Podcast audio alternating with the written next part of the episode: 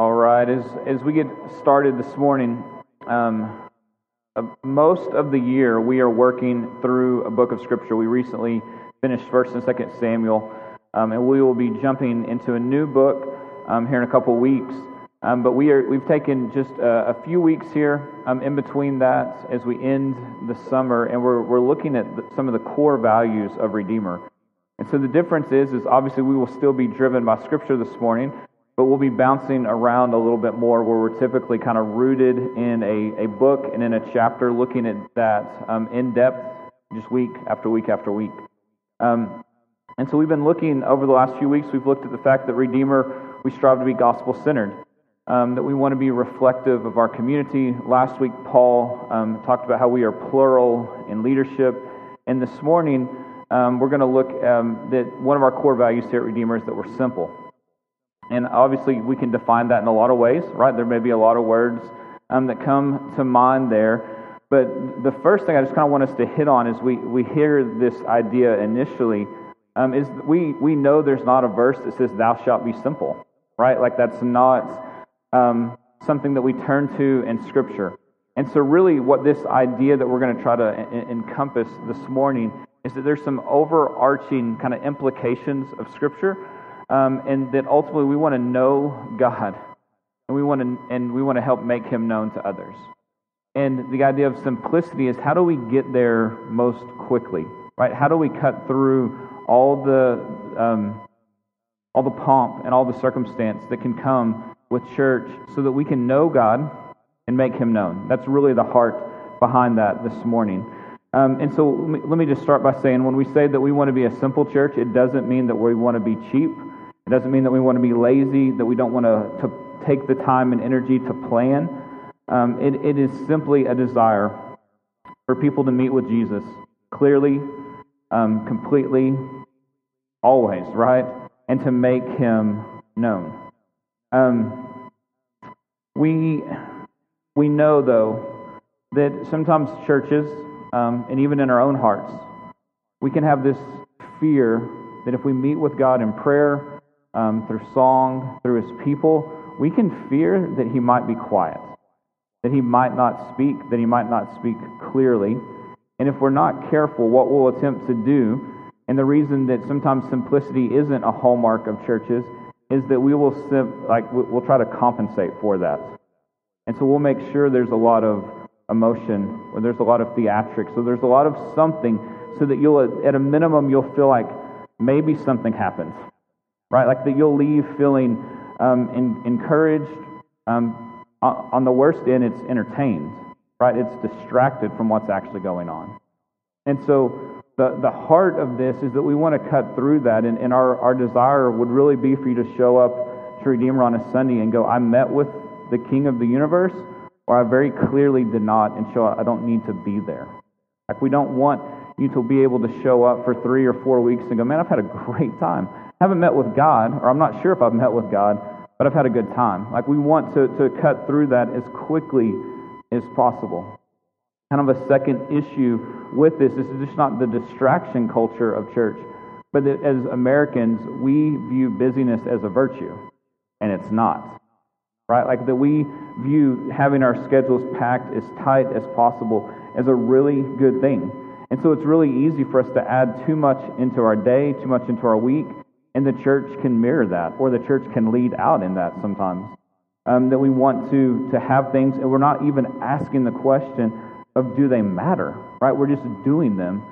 Because when people ask you, how are you? What's your typical response? Well, I'm super busy. And then people are like, oh, okay, me too. And we just kind of leave it at that. And we're not even asking, does the busyness matter? Is it having the intended effect? Why are we busy? Why are we doing these things? And it's and, and so I know that this is a struggle in my own heart every week, not to just throw activity and busyness into it.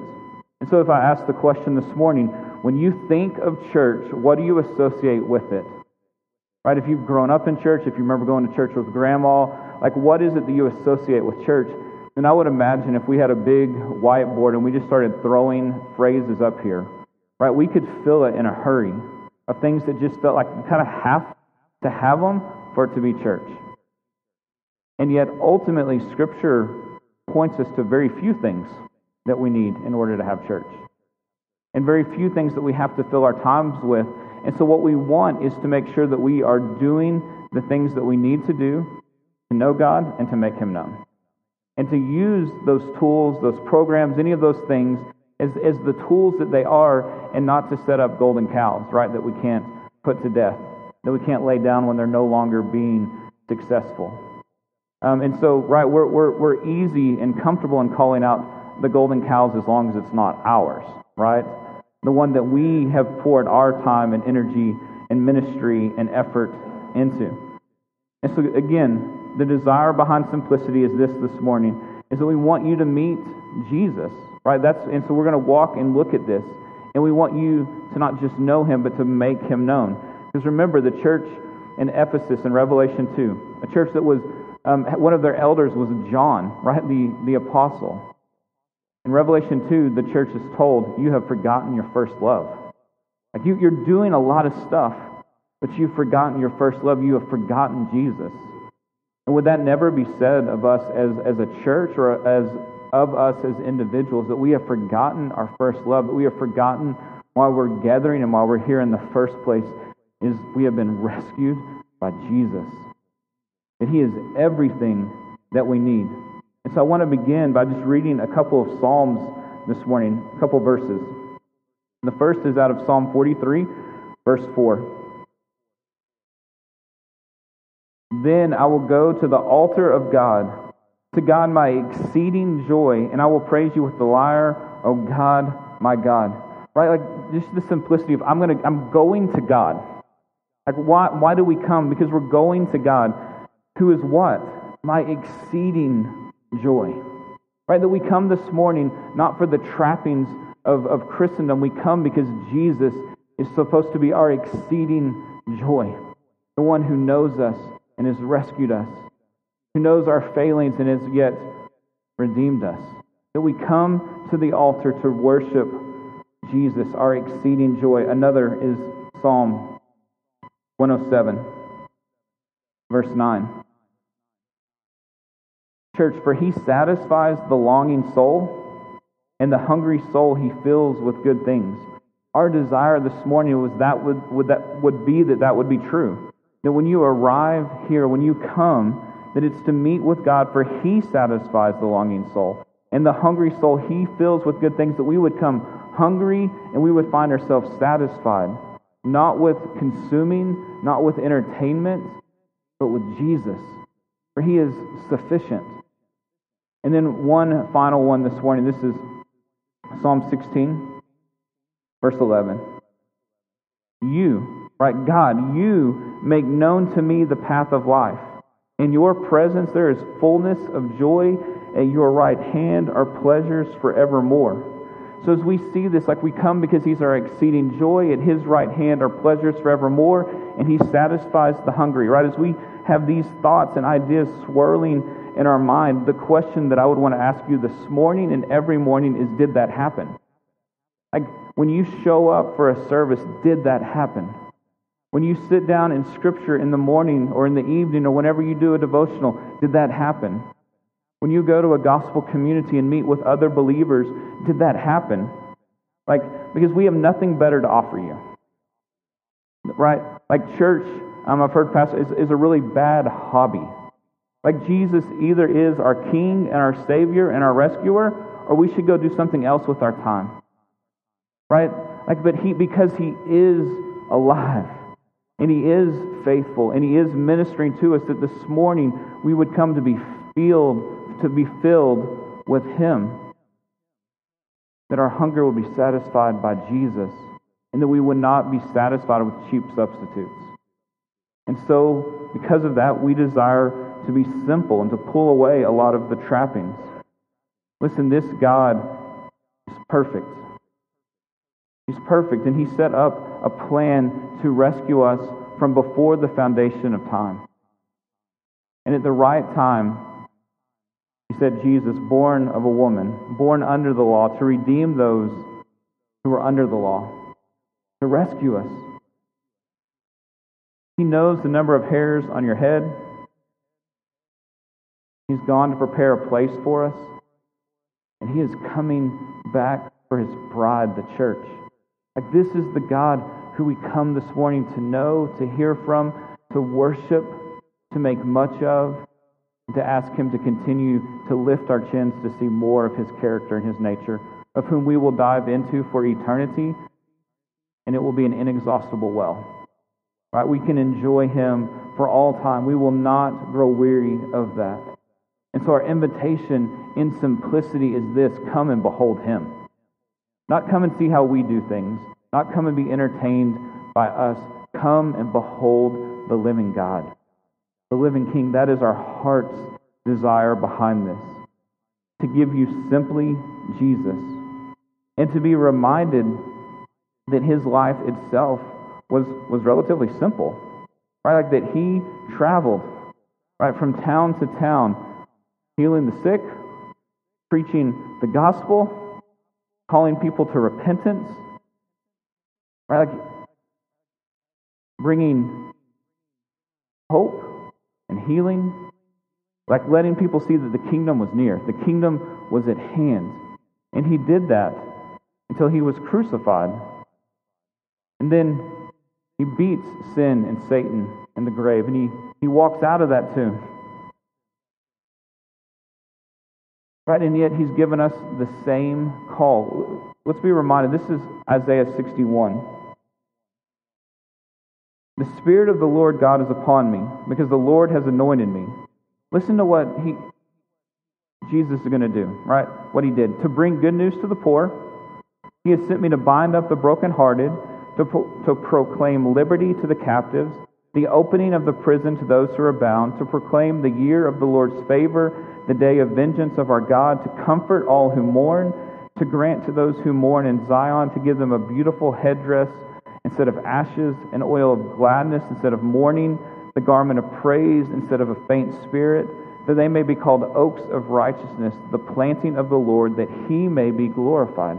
Like that he comes to make things right, to set things back the way they were intended to be. That when he speaks, things change. When he touches, things change. And that's what he, he came to do, and he just went and did it as he headed to the cross to redeem us once and for all for all time.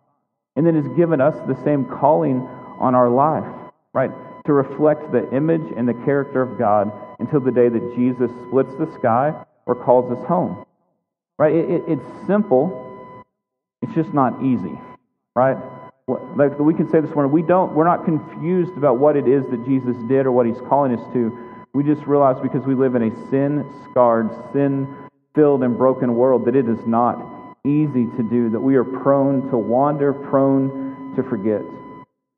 So this morning, as we uh, kind of ponder this idea of simplicity, that we would check our heart motivations. Like, what do I do? I want Jesus? Like, is he really enough for me? Is he really sufficient for me?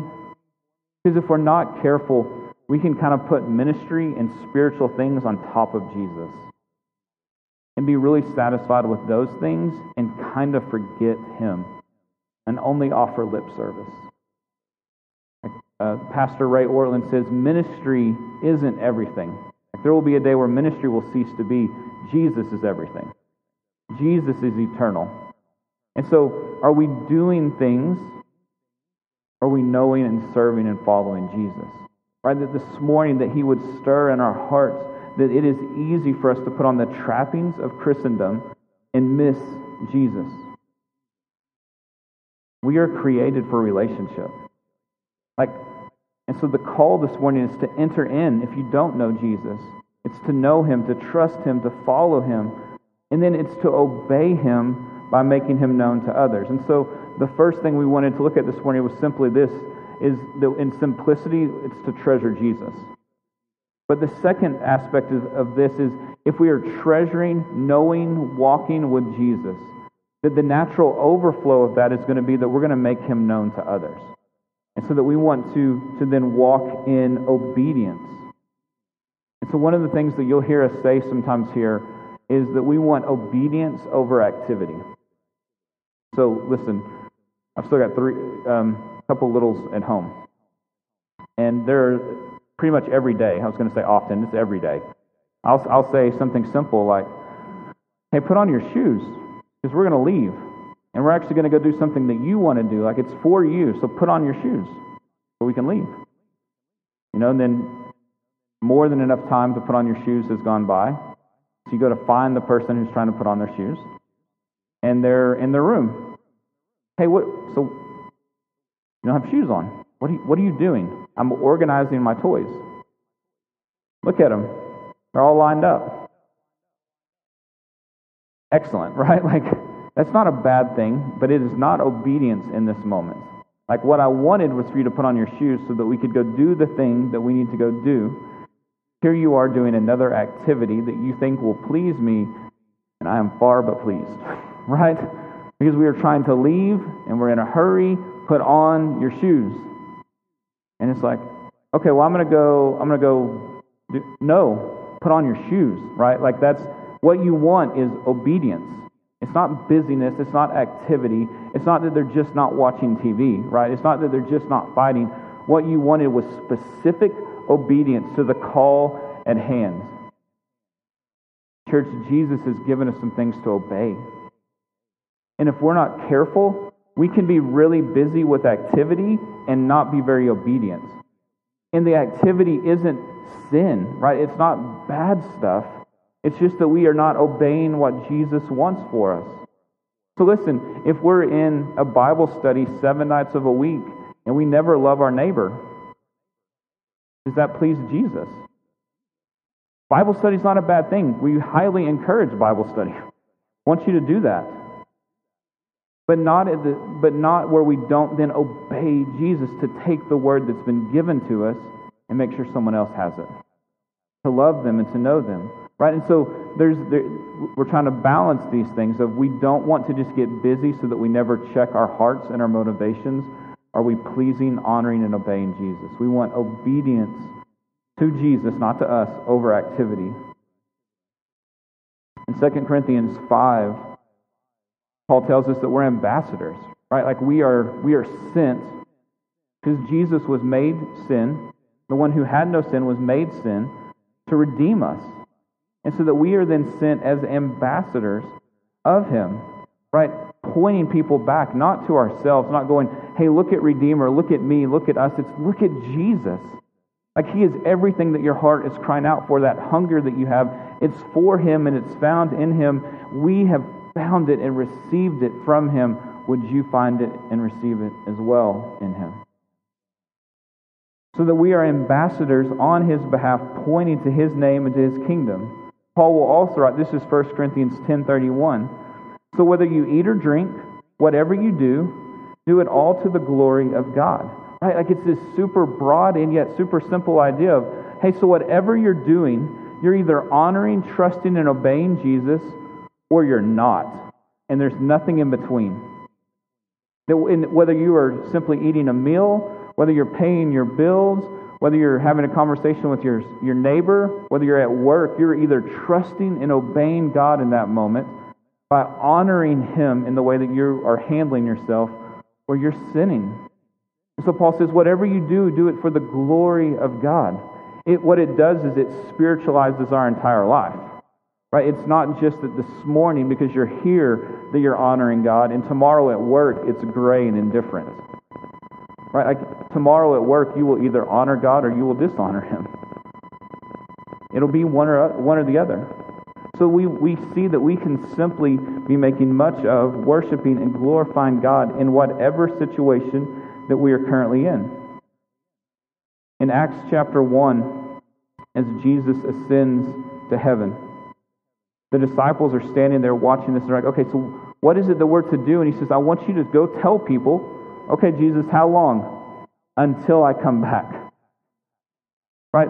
He hasn't yet come back. And so the call is the same for us. And then in Acts chapter 2, we see the church. Now let's see what they're doing. This is verse 42 of Acts chapter 2.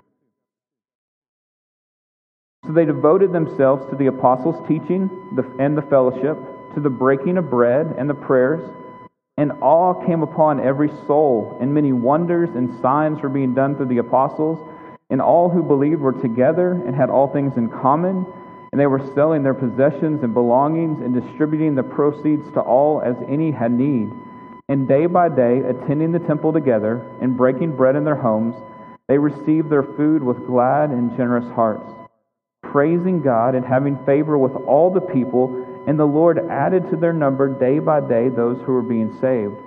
We, we don't see complex ministry here. We see simple ministry that the believers got together regularly, daily. They ate together, they prayed together, they listened to teaching, and then people just were being added to their number because they were being faithful and obedient to go and point others. They were being ambassadors of Jesus to the kingdom, right, so that people can know him. And there was just this awe of like, hey, this this works and God is being honored and glorified because he is worthy of worship. Like this is what we are called to do. And so 10 years ago when we started Redeemer, the goal was as much as we could was to draw a straight line from Acts chapter 2 over 2,000 years across cultures into another nation, into another era to say, can we, can we look as much like this as possible? Can we be that simple that we would gather and that God would just do what God does? that he would save and that he would redeem and that he would mature and that he would rescue and that he would save marriages and that he would bring hope and that he would bring peace and that he would bring healing. That God still is doing it because he hasn't split the sky in return for us yet. And so that is our desire here is to, to push away all the trappings that we can to simply be knowing God and making him known. And so practically what that means is we're not going to offer a lot of activities and programs. There will be some occasionally. We want those to be deep and meaningful and rich, but mostly we want people to be available to know the folks in their world. Be free to coach their kids' team and to know their neighbor and to have time to be hospitable and to have people over. Um, so before we planted Yemen, Carmen and I lived we did not plant Yemen. We planted Redeemer. We lived in Yemen. So we lived in Yemen prior to planting Redeemer. And early on, we're trying to learn language. Very few Yemenis speak any English. Um, and so we're trying to learn Arabic, which Carmen excelled at, and I did not. And one day, we're sitting off on a mountainside. Um, it's just myself and a Yemeni gentleman, and we're drinking little shots of tea and we're looking out over the, the mountain, over the city we're in. And I had used every word of Arabic I knew probably twice. Wasn't a lot. And he had used his limited broken English every word. And we've now sat there for about 10 to 15 minutes of silence. Now, listen, if I, if I just stop talking and start staring at you now, it will not take long for one of you to make an awkward noise, right? Like just to break the tension of the silence, right? Like someone laughed immediately, right? Because you just know that, right? Like we just, we, we're good Americans. We don't do silence well. And I'm also thinking I could be doing something better with my time. And so after about 15 minutes, I go to get up. He goes, Why are you leaving so quickly? Sit down, sit down. And I'm like, Oh, you thought of some words that you can use. So I sit back down and we go back into silence. And like, you know when your skin just begins to crawl because it feels so awkward and uncomfortable? Like I'm I'm clearly in that scene now. And I'm like, I, I, I have no words left to use. Like I cannot think of something else to say. And so I sit there, I make it another 10 minutes. And I go to get up, and he's like, Why are you in a hurry? Do you have somewhere to go? Like, anywhere but here. Like, and he goes, Sit down, sit down. So I sit down. And now I'm like I'm just going, okay, how do I get out of here?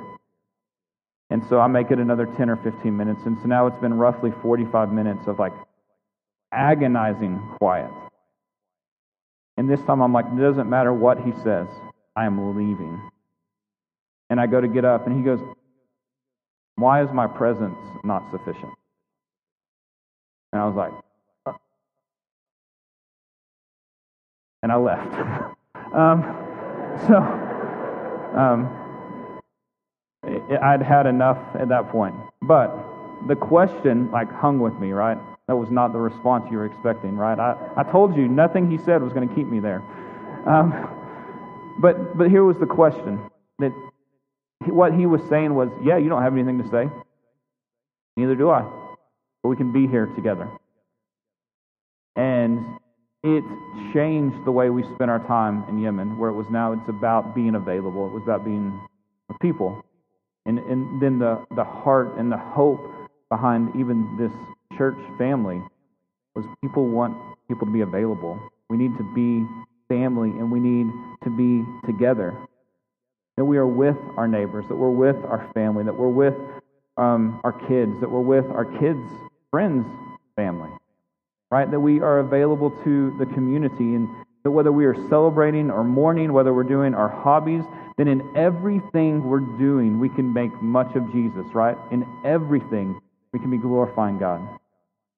And that people need the light of the kingdom exposing things in their life. And you don't have deep, rich, meaningful conversations usually over two minute hellos in the driveway. It's over longer conversations and more time where you're asking yourself, is this worth it? And is anything fruitful going to come from this? That the Spirit is stirring and working and moving. And so our belief is that if we have you here all the time, then those things can't happen. And so we want to be simple. We want to simply give you Jesus. And then we want to have simple ministry here so that you can be out in your world pointing people to Jesus, being ambassadors on his behalf. Right? We have to fight against our desire to be busy. And when we're not, we feel tension, right? That quietness that I was referring to, we feel that when we're not busy, especially if we're not busy for Jesus. Because what it does is it causes us to be introspective, to ask, like, am I hearing from God and obeying? Am I giving Him enough time to speak, to direct me, or am I just going to do what I deem to be most important today or this week? In that, church, we want to be reminded that we simply have ordinary graces of how God speaks and moves to us. That He does it through His people, He does it through His Word, and He does it through His Spirit. He speaks and He moves and He connects with us. And we, again, because we're Americans, right, we often we want to find a new way to short circuit and short, like find a shortcut, right, with less effort to more of Jesus. Instead of just being faithful trust that He will speak to us through His Word that is alive, and His Spirit who is present, and His people who He has called us to be family together with. And He will be faithful to give us everything that we need for life and godliness. And then that we will view success not by numbers and not by approval, but by obedience and faithfulness of us, like all of us. So hopefully, what Sunday mornings and what gospel communities will come across as is not a polished performance for you to consume, but as a dependent family that's trying to make much of Jesus together. Today and every day of the week, that we would be living out Acts chapter 2 in West Texas together for as long as the Lord has any of us here. Right? That we would be faithful to that. One final verse. Listen to Galatians 2, verse 20. That this would be said of us I've been crucified with Christ, right? I belong to him. It is no longer I who live, but Christ who lives in me. In the life I now live in the flesh, I live by faith in the Son of God who loved me and gave himself for me. Church, we want to simply be that people. That this morning we would say, did God speak and move among us?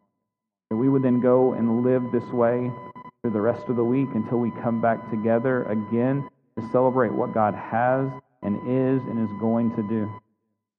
And then to go back out on mission with the people in our world and in our lives, right? Pointing them as ambassadors to a faithful rescuing king. Let's pray.